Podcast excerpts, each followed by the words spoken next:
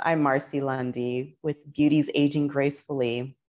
Today, I'm really excited to have a guest on that has written a book about dementia, uh, something that's, you know, an issue we need to address. As we get older, there are some things that we are not comfortable discussing, but the reality of it is, is, you know, whether it's ourselves or someone we love, we may be faced with the issue and the diagnosis of dementia. So please welcome my guest, Dr. Mitch Klonowski. Did I say it right? Close, Clionsky. Close enough. Okay. Dr. Mitch, thank you so much for being on today. You're very welcome. Real pleasure being here. Oh, sure thing. So, Dr. Mitch Klonowski, I said Klonowski before. Dr. Mitch Klonowski is a board certified neuropsychologist. And I'm excited to also announce that his book, Dementia Prevention Using Your Head to Save Your Brain, will be a topic of conversation for Beauties Aging Gracefully for the month of August. Uh, Mitch, first of all, thank you so much for writing this book about dementia. It's actually a joint venture. The other author, the lead author, is my, as they say, better half, uh, Dr. Emily Clionsky, who is a physician. So she practiced internal medicine and then now psychiatry, and she's board certified in psychiatry and neurology. So I always tell mm-hmm. people if you want to do a stress test on your marriage, write a book with your spouse. it's an yes, interesting I... way of figuring out how to work together. It's like dancing, except that you've never taken any lessons. Oh, no. oh, well, everything came out well, I'm guessing. Everything went well. Actually, it improved. Not only, you know, as we're going to talk about, doing new things, stretching your brain, finding mm-hmm. ways of connecting different parts of your brain mm-hmm. is really important for people as a method for avoiding dementia.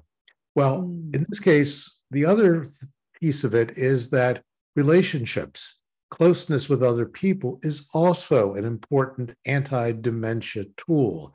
And in this day of people feeling more distant and disconnected from each other, as the Surgeon General has said, there's an isolation epidemic, that there's too oh. much of people not doing things with each other. So this gave us right. a chance not only to stretch our brains, but to feel closer with one another through the process of creating something that we could feel proud of. So it was a really good experience. Oh, that's so good. Yes. If you could uh, enlighten all of us about how you got to the joint venture of writing the book on dementia. Well, we've been practicing treating people with dementia. Myself, for since the seen dementia patients since the mid 1980s. Wow. Emily, who had a career in business before she went to medical school at the age of 42, came to the party a little later. And we got together in 2007, and she was finishing her second residency at Dartmouth Hitchcock and was very interested in cognitive impairment, problems with thinking, problems with memory. And so together we have parallel practices, seeing oftentimes the same people but my part as a neuropsychologist is to measure how people think. So I look at their attention paying, their short term memory, their problem solving, and a variety of other aspects of how our brains work. She comes at it from the medical perspective. So taking people who have early onset problems, in some cases, later developing problems that are already embroiled in the midst of a progressive neurological condition, which is what dementia is. It's a downward kind of devolving brain uh, disease, and applying medical approaches. First of all, identifying contributing medical factors. There's actually a lot of them. Fixing those medical factors that before had not even been looked at, let alone addressed, starting people on this, the medications that we've had out since the mid 1990s, working on lifestyle factors, really helping people to change their behavior in the third of three sections of their life. You know, this is like the third act. How do you adapt to all those changes? And coming out with really excellent results because of that. So we started rolling it back earlier to seeing people before they became demented, before they had a diagnosis of Alzheimer's disease or vascular dementia or frontotemporal dementia or alcohol induced dementia, catching them in what's mm-hmm. called mild cognitive impairment, applying these same principles, getting even better results. In fact, in a lot of cases, people returning to having no diagnosable cognitive problem, even though they had one before. Right. And then we said, why don't we start even earlier? Now, insurance doesn't pay for this. We have in this cockamamie world very little money to pay for prevention, but a lot of money to pay for cure. Yeah. And the prevention is so much cheaper and easier. But we would catch people at the very beginnings when they'd be cognitively worried, you know, those senior moments. Where did I leave my coffee? Right. Why did I walk into this room? What's the name of that guy who played the character? Really, uh, the cousin of so and so. That all those things that all of us experience over the age of, I don't know, 50, 55. And now saying we've got to go wider than this. We could only see a thousand patients a year because that's all the bandwidth we have. How do we reach a wider audience? And that's where the idea became let's write a book. Let's actually, uh, my idea, let's write a book. Mm-hmm. She said, no, no, no, we're way too busy. I said, no, no, no, this is way too important. so right. I persuaded. Okay. And that's how it happened. okay. You know, I have two questions. One, so I really remember like in the 90s, a name was given dementia. So prior to that, would people just say, oh, that person's just senile? Did they really have a name for it or other than just saying senile or senior moments? Well, here's the history. First of all, you have to understand that dementia is a disease of aging. Mm-hmm. Back in 1900, when the average person lived to be 50, you didn't have a whole lot of people getting to be a lot older. Mm. If you made it to 65, you were considered an old person back then, and it was sort of taken for granted that you would have problems thinking. Well, yeah.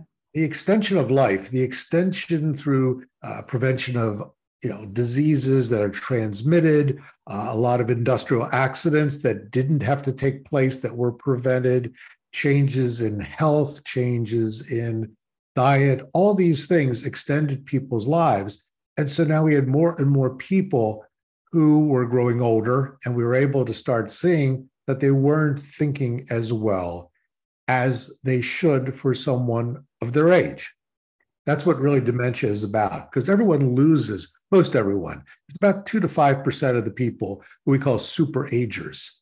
Those right. people at 85 still think like they're 55.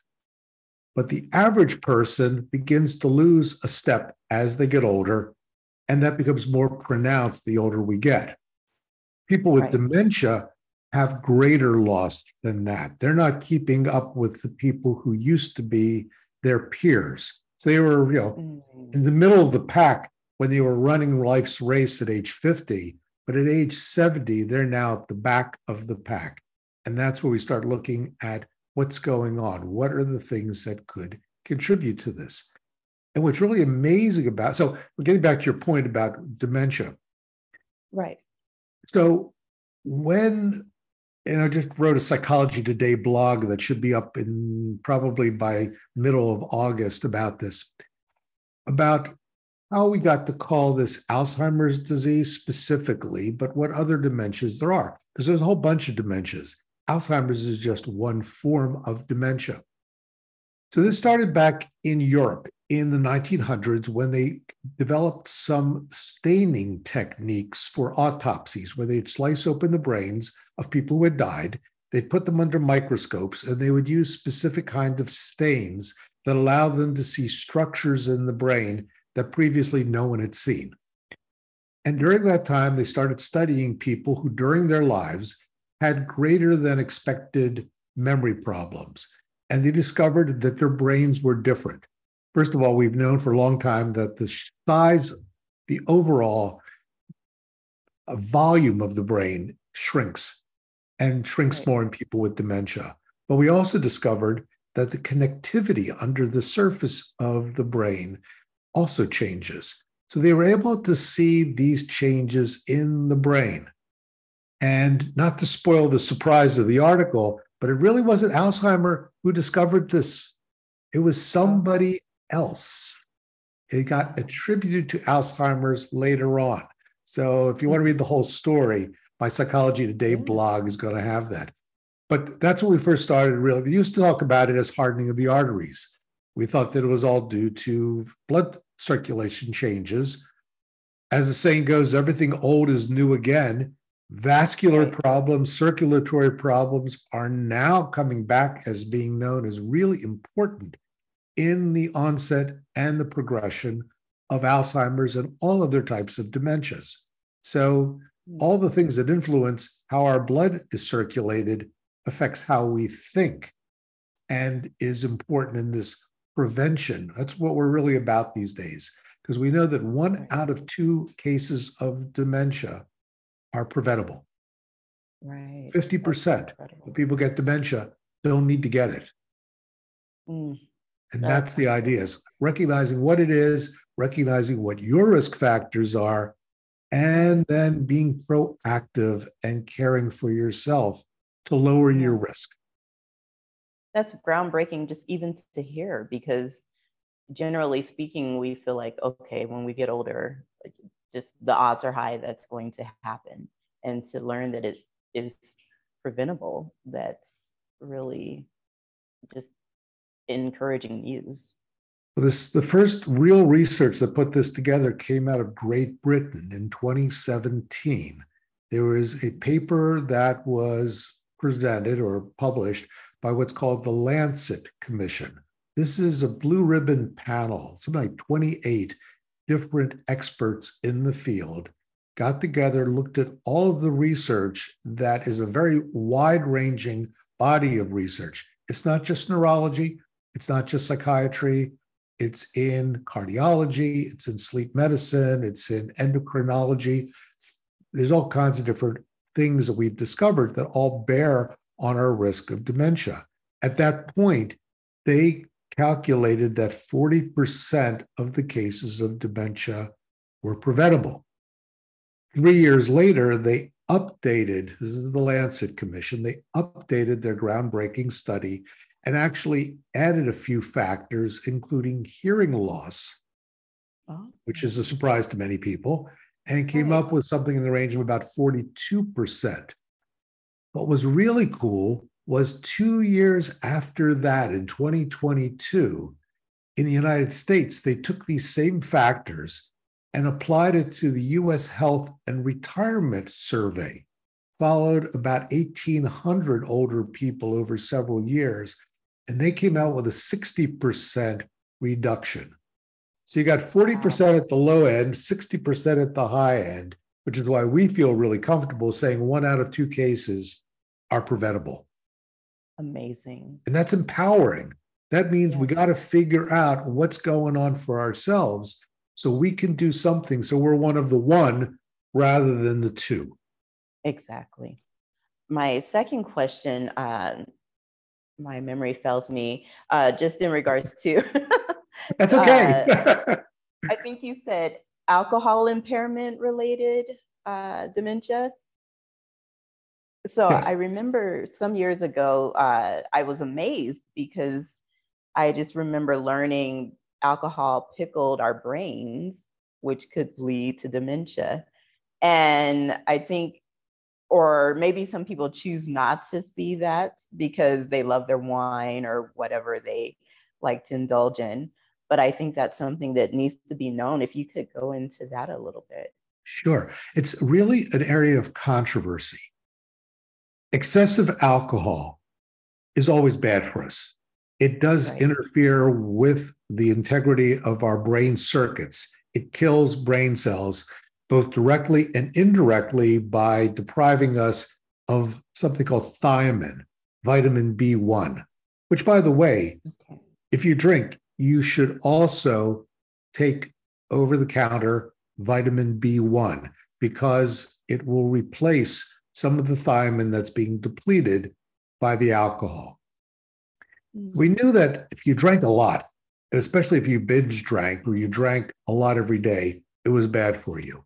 And then there started to come out some studies from Europe originally, possibly sponsored by the wine industry, finding that a couple glasses of wine was actually good for your brain, good for your thinking. Oh. And the numbers became oh, two glasses for men, one glass for women. We're talking about four to five ounces of wine, as opposed to the restaurants where you can pour a whole bottle into one glass. That's not, not a glass. Right.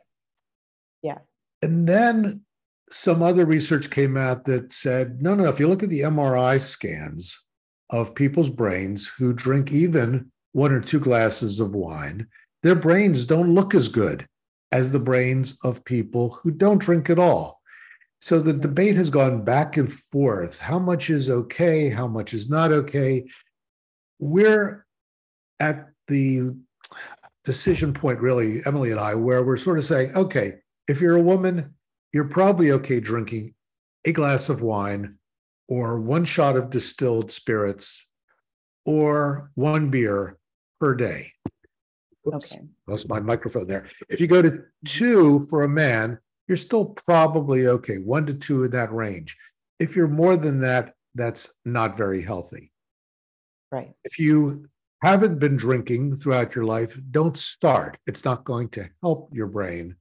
But if you have been drinking and you get it down to that level, that's probably okay as long as you don't already have some thinking problems. So okay. it's, it's a, we'll, we'll see more evidence coming out in the future. We'll probably revise our opinion on this as time goes on, but that's sort of what we advise our patients at this point. Okay. Yeah, I always wondered because I learned that some years ago and I felt like I never saw it anywhere else. And I was wondering, like, do people just want not want to talk about this because so many people enjoy having a drink? But thank you so much for explaining that. They do. And one of the bigger problems, too, is when people retire, they start drinking more and they start drinking earlier. So I know oh, people who say, well, I don't have to go to work, so I can have a cocktail with lunch. And then, you know, it must be five o'clock somewhere. I could have a right. second one. And pretty soon they're passed out on the couch by about eight o'clock at night, having had four right. or five drinks. Yes, exactly. Oh my gosh. Uh, so it's important to say that dementia is not inevitable. It's actually preventable. And I, again, that's just so encouraging. Um, so, what are the studies and exercises that uh, you and your better half learned about that will help people that are suffering with dementia? But there are a lot of things. These are, I mean, there's, there's suffering from dementia and there's people looking to prevent dementia.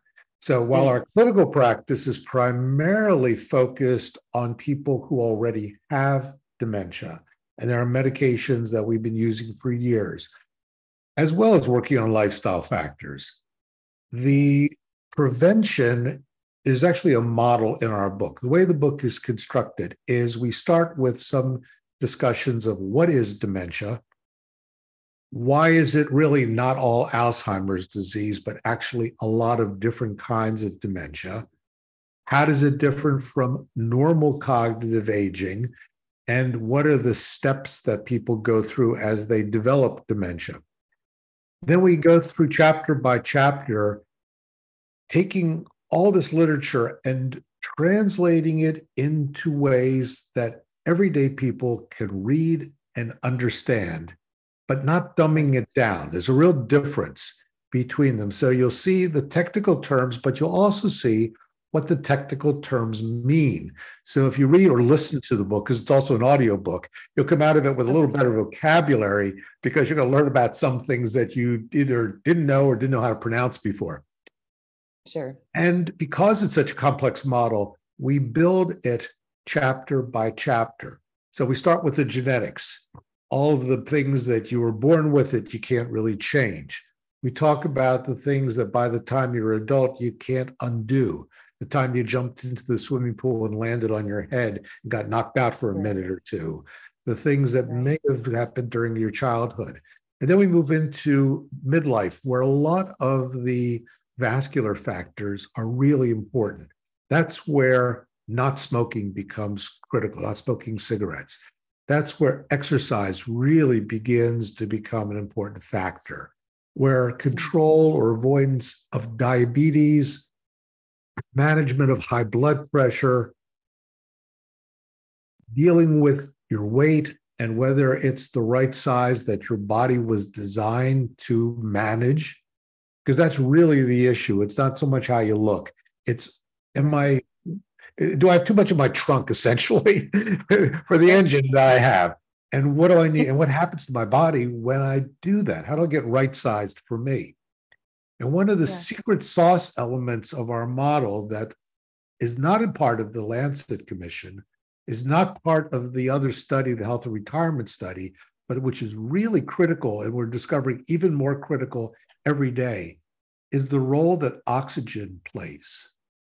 So, oxygen starts with breathing. Now, we all know we're breathing while we're awake. The problem is what happens to our breathing while we're asleep. Mm. What's called obstructive sleep apnea. Yes. So, recent study, and I'm talking about first week in August, this was published. This was a study based on 6,000 people, big study from five different research centers, one of them being the Framingham Heart Study, the others also being the same kind of very sophisticated study places, study centers. And they did a home sleep study on every one of the people over the age of 58 who were in their studies. This is a one night thing where you wear something over your finger or something that hooks to your nose for one night. They discovered that 50%, half of the people in their study with no symptoms whatsoever and who were not demented, had sleep apnea. By oh. definition, it means that while they're sleeping every hour, they stop breathing or their oxygen level drops by three or 4% mm-hmm. at least five times. Wow. The cool thing about this is this is oxygen turns out to be a central pathway. If we don't have enough air going down to our lungs, and therefore not enough oxygen being taken out of our lungs and attached to our red blood cells, which then have to get up to our brain, we don't get enough oxygen molecules to the very ends of the capillaries, where the arteries go into the smaller capillaries, the very tips. And so parts of our brain get deprived of oxygen. They don't work right. In fact, the cells die. We don't have good connectivity in our brain. We also don't make an energy molecule called adenosine triphosphate or ATP. Turns out this molecule is what gives us the get up and go that we need. It gets us through the day. If we don't have enough oxygen, we're not making this molecule very well. Wow. The other thing that they've discovered is that there is a system in our brain called the glymphatic system. Now, everyone pretty much has heard about the lymphatic system. Right. The glymphatic system with a G is yeah. something we've only discovered in the last couple years. You know what it does? while we're sleeping, during the period when we're not dreaming, the glymphatic system flushes out the waste products that accumulate while we think during the day. Mm. So, all day long, your brain is working, it's thinking, but it's also making trash. You know, it's like you know, you're at your desk and you have this piece of paper and you have to throw it over there. And you got something else that you sit down, there's a napkin underneath your coffee cup.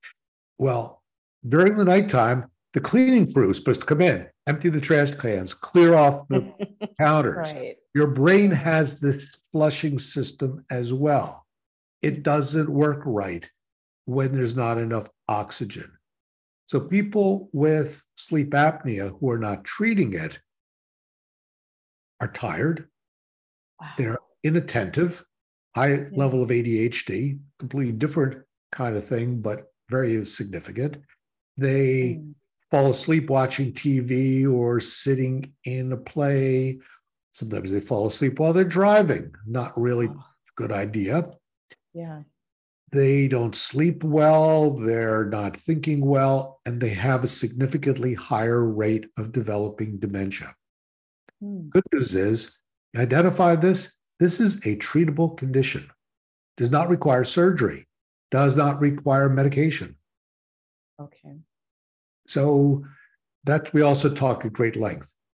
We also go into things like uh, those over the counter sleep pills that you think right. must be harmless because they're over the counter. Right. All the ones with the PMs at the end. And you take those, but it yes. makes you a little sleepy.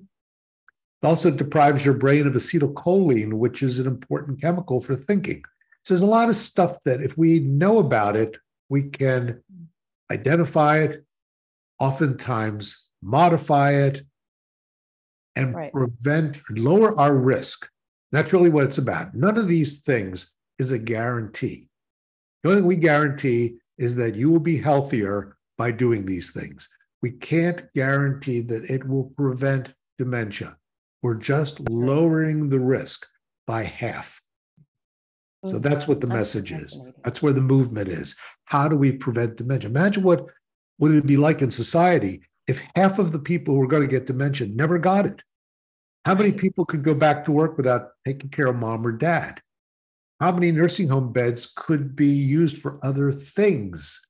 Yes. How much would we save on these new medications that slow down the rate of decline, maybe a little bit, and cost $26,000 a year? Mm. So prevention is really, I think, where it's about, and it, it's not just a book; it's really a movement, as far as I feel. Yes, and it, it, it first of all, it's fascinating, and it just sounds like if we're paying attention to our overall health, that alone aids and prevention. And I'm just thinking about the study you were talking about with the uh, individuals learning about sleep apnea. Uh, many of us, you know, if you aren't in bed next to a spouse that's snoring, you have no idea that that's even happening to you. Uh, yes. Should, uh, gosh, should you go to your doctor and try and find out and try and do this test to first see if you have sleep apnea? I think so. If I ruled the world at the age of 50, when you're yeah. now getting colonoscopies and you're getting routine mammograms, you would also get an overnight sleep study because it costs a couple hundred bucks. It's painless. You do it in one night at home. Considering, yeah. I mean, considering what we go through to go and get a colonoscopy. Right. Just the drinking of the stuff is enough of a problem. and because it's related to, so here's all the stuff that it's related not just to our thinking, mm-hmm. risk of heart attack, risk of stroke. Gout turns out to be related to sleep apnea. Mm. Erectile dysfunction is related to sleep apnea. Half of the men going for the little blue pills at the urologist's office have sleep apnea. It's all about circulation.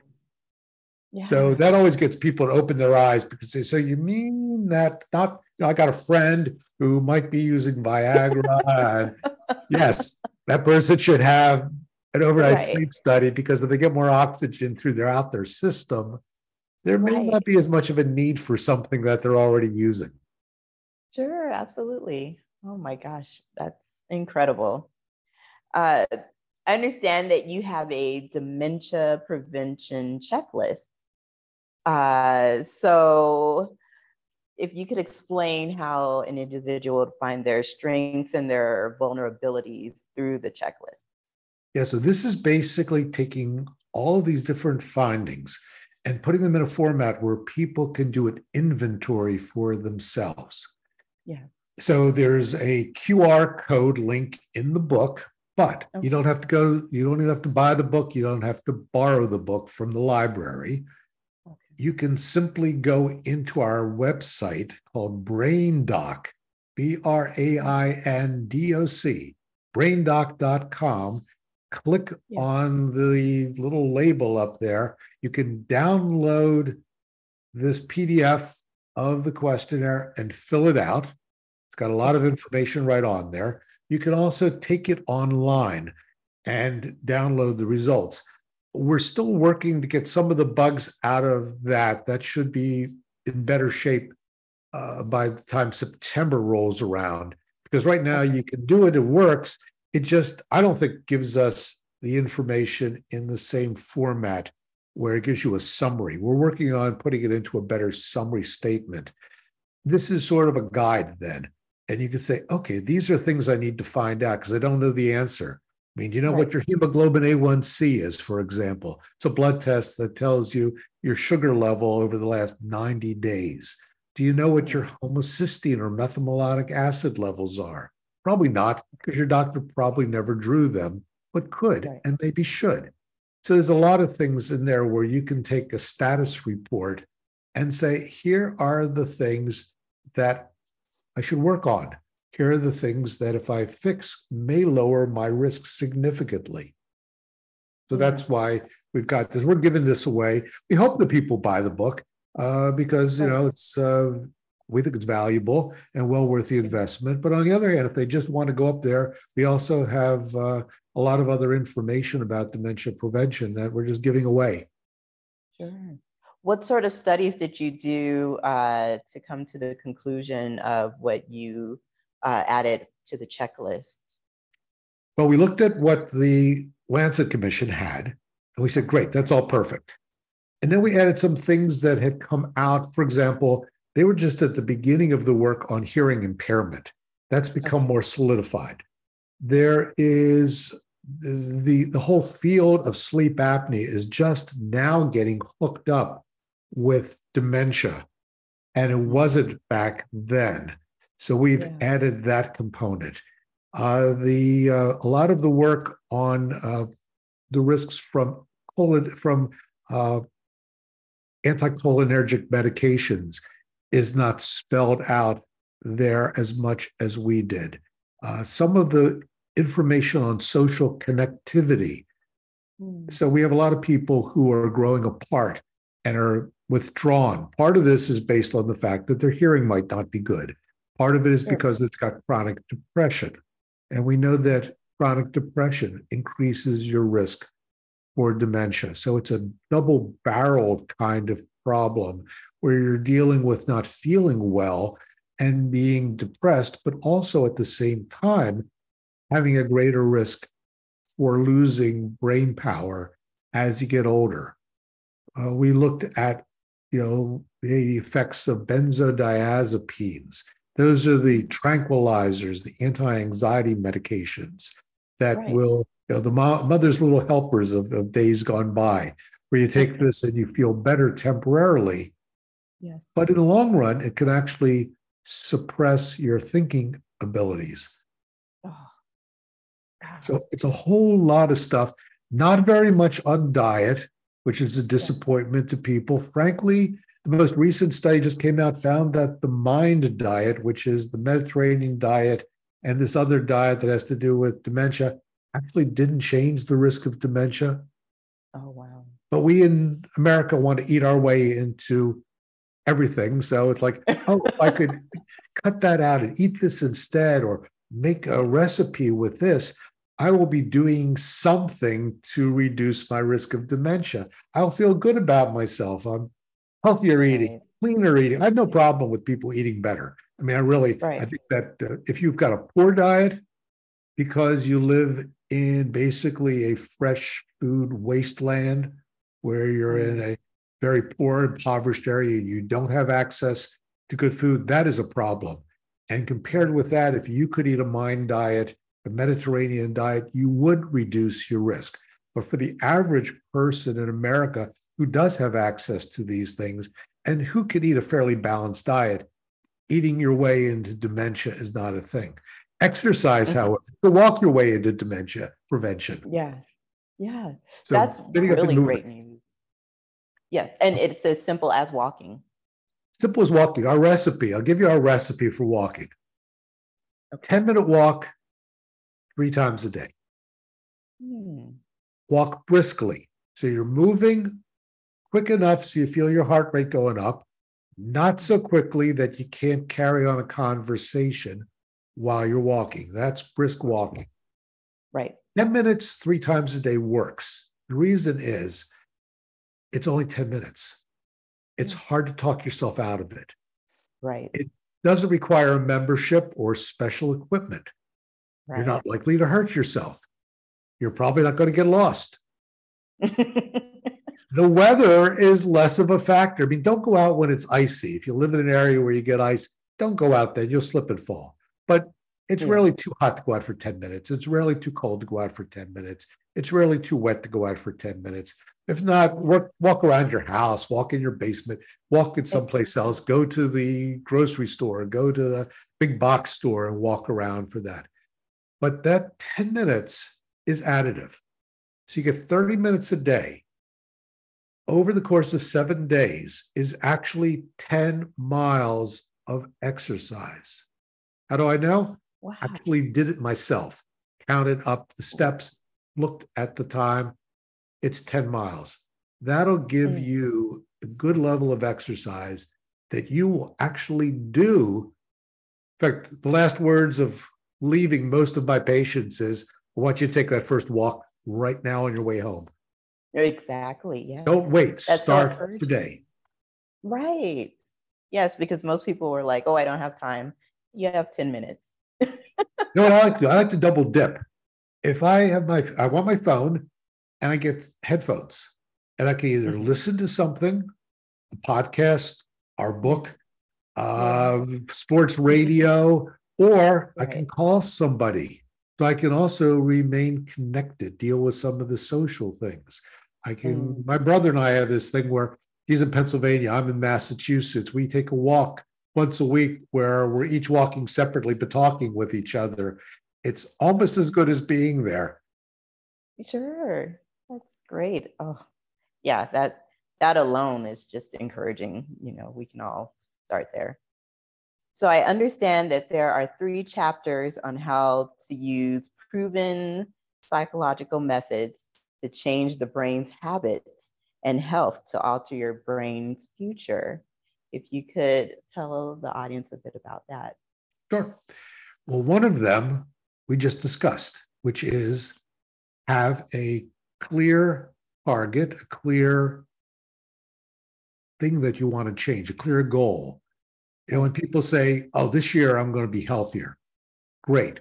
But what are you going to do? Right. That's the question. How do you translate that into a measurable goal? I'm going to walk. I'm going to walk 30 minutes a day. I'm not going to break it down into smaller segments because I know that that's a big ask. If I've been spending mm. my days sitting down a lot, not really doing anything physically, I need to start somewhere where I can do it because otherwise I'm going to put it off. So we one of the techniques is that you take a bite you don't try to eat the whole burger, the whole pie in one gulp. You bite, you mm. nibble at it. 10 minute walk, I yeah. can do that. I want to change my diet. Okay. Mm. What do you mean? Well, I got to be more specific. I'm going to limit my eating after seven o'clock because I know me. I know that the easiest thing They'll sit there with an ice cream or some chips or some watch TV, and I'll automatically eat it. I won't even pay attention to it. And yes. that's going to be five pounds over a month or two just by changing mm. that, just because I won't eat after that time. And therefore, I won't right. attempt it. So you find goals that you can achieve, number one. Number two, you break it down into small pieces. Mm-hmm. When you want to increase it, you increase it by really small increments so that you hardly notice that you're working harder or you're doing mm-hmm. more. We talk about this thing called the just noticeable difference. What that means is if you have to lift 10 extra pounds and you're doing it with a dumbbell that's 25 pounds, well, 10 pounds is a lot. You're not going to be able to do that very well. But if you're adding 10 pounds to one that's 150 that you're already lifting, 10 pounds is nothing. You can do that. So now you're up to 160. You get used to doing that. And you gradually build up and you're able to make really good progress that you'll hardly notice you're working harder. So that's one of those proven psychological techniques that mm. helps people to get to their goals over time without overdoing it and without facing failure. Yeah. The other important thing, and there's a whole, as you said, three chapters on this, but the other important thing is everybody fails. That's to be expected. It doesn't mean that your program is bad. It means that you've run into a roadblock. So mm-hmm. I tell people you got to pretend that you've got cable TV. Eventually, cable TV will go out on you. There'll be one day where you'll turn it on and it'll say, We're experiencing some problems. well, what you do when you experience some, some problems with your cable is you call them up and you get recording. The recording always says the same thing, which is unplug, wait 30 seconds, plug it back in and reboot.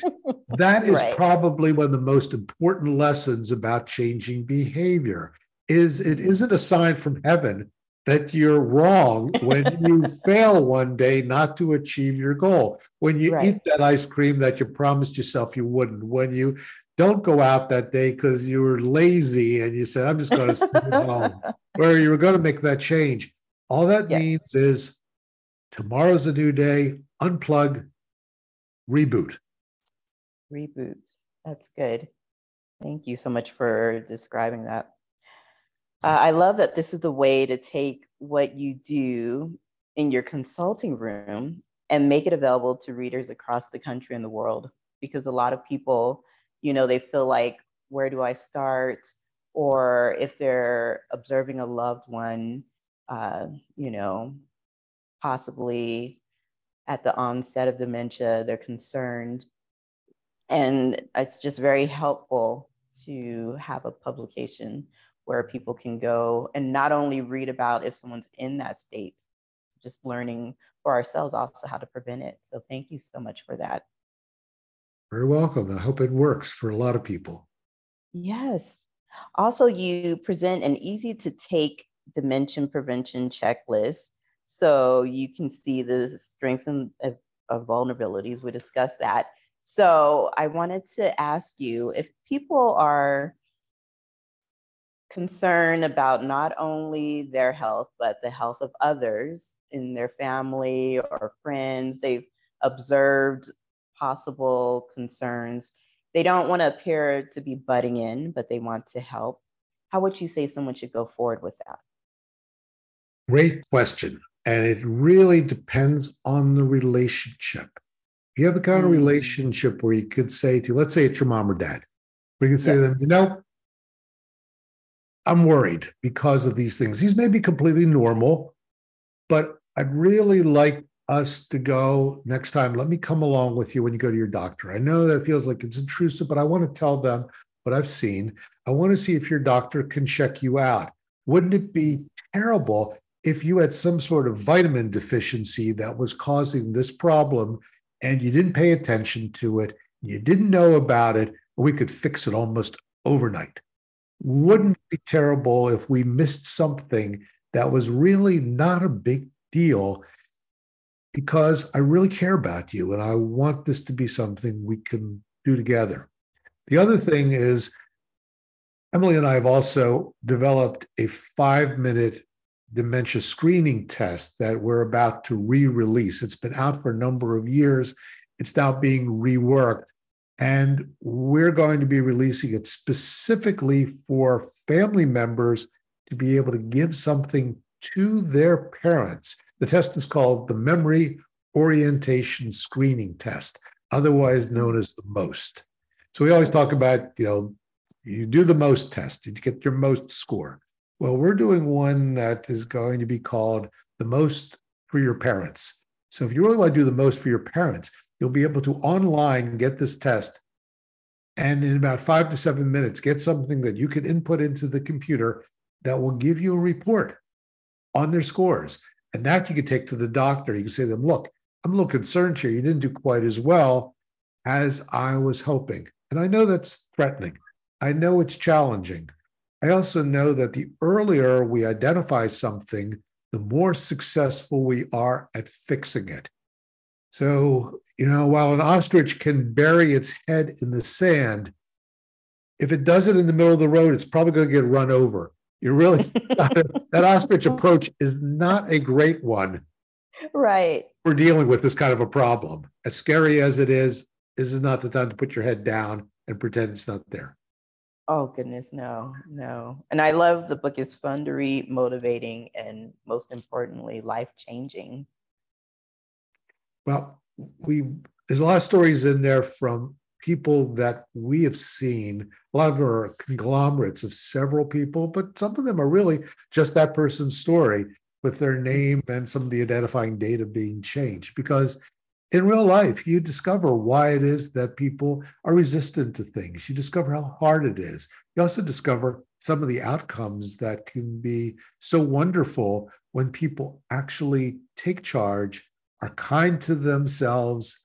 I know they're all about kindness. Well, this is really being kind to yourself, is right. taking the early look at what's going on and applying that in a way that has proven outcomes.